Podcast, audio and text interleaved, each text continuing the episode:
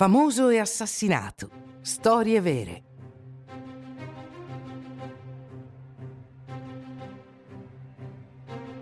Il banchiere e la prostituta. L'assassinio di Edward Stern, 2005.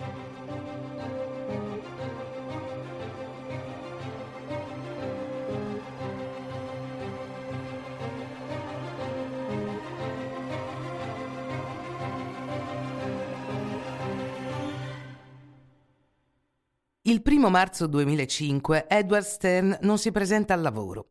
Non è raggiungibile telefonicamente. I suoi colleghi sono preoccupati perché questo non è lo stile del capo.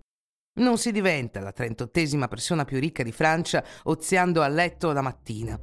Si sono recati a casa sua, a Ginevra, ed è stata Dolores, la donna delle pulizie, a farli entrare nel lussuoso appartamento, il cui allarme non era inserito. Deve essere successo qualcosa al signor Edward. È nella sua stanza che i due uomini trovano il corpo di Edward Stern. Giace ai piedi del letto, crivellato di colpi. Il miliardario era vestito da capo a piedi con un abito in latex color carne. Non c'è dubbio che si tratti di un assassinio e che lo scandalo sarà enorme.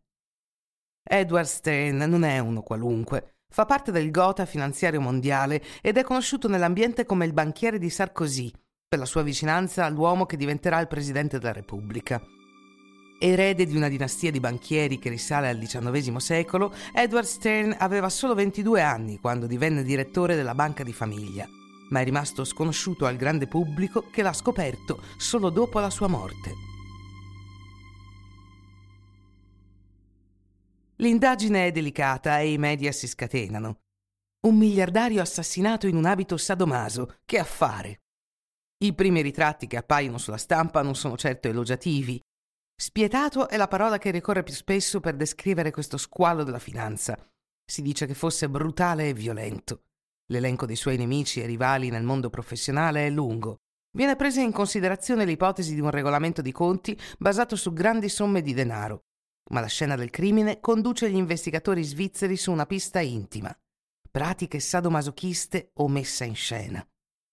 I parenti dicono che la vita notturna del banchiere era frenetica il caso promette di essere ricco di dettagli succosi. Tuttavia, 15 giorni dopo il ritrovamento del corpo del finanziere francese, il giudice annuncia l'esito del caso. Cécile Brossard, l'amante del banchiere, ha confessato l'omicidio. Questa ex prostituta di lusso frequentava Stern da quattro anni, una donna che si dice organizzasse feste libertine. Dopo ulteriori indagini, la polizia scopre che è stata lei a introdurre Edward Stern al sadomasochismo.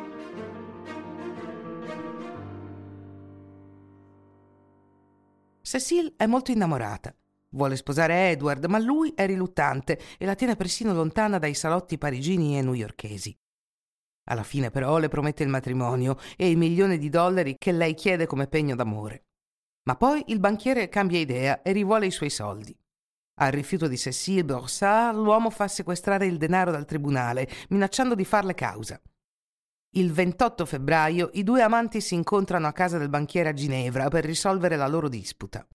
Edward pensa di poter avere la meglio sull'amante attraverso i loro giochi sessuali. Così indossa il famoso abito e si lascia legare.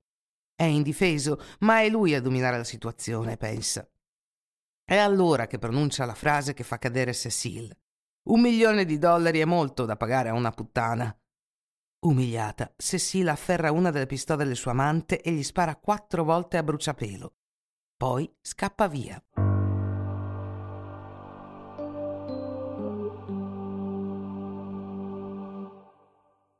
Arrestata, ha confessato rapidamente ed è stata imprigionata nel marzo 2005.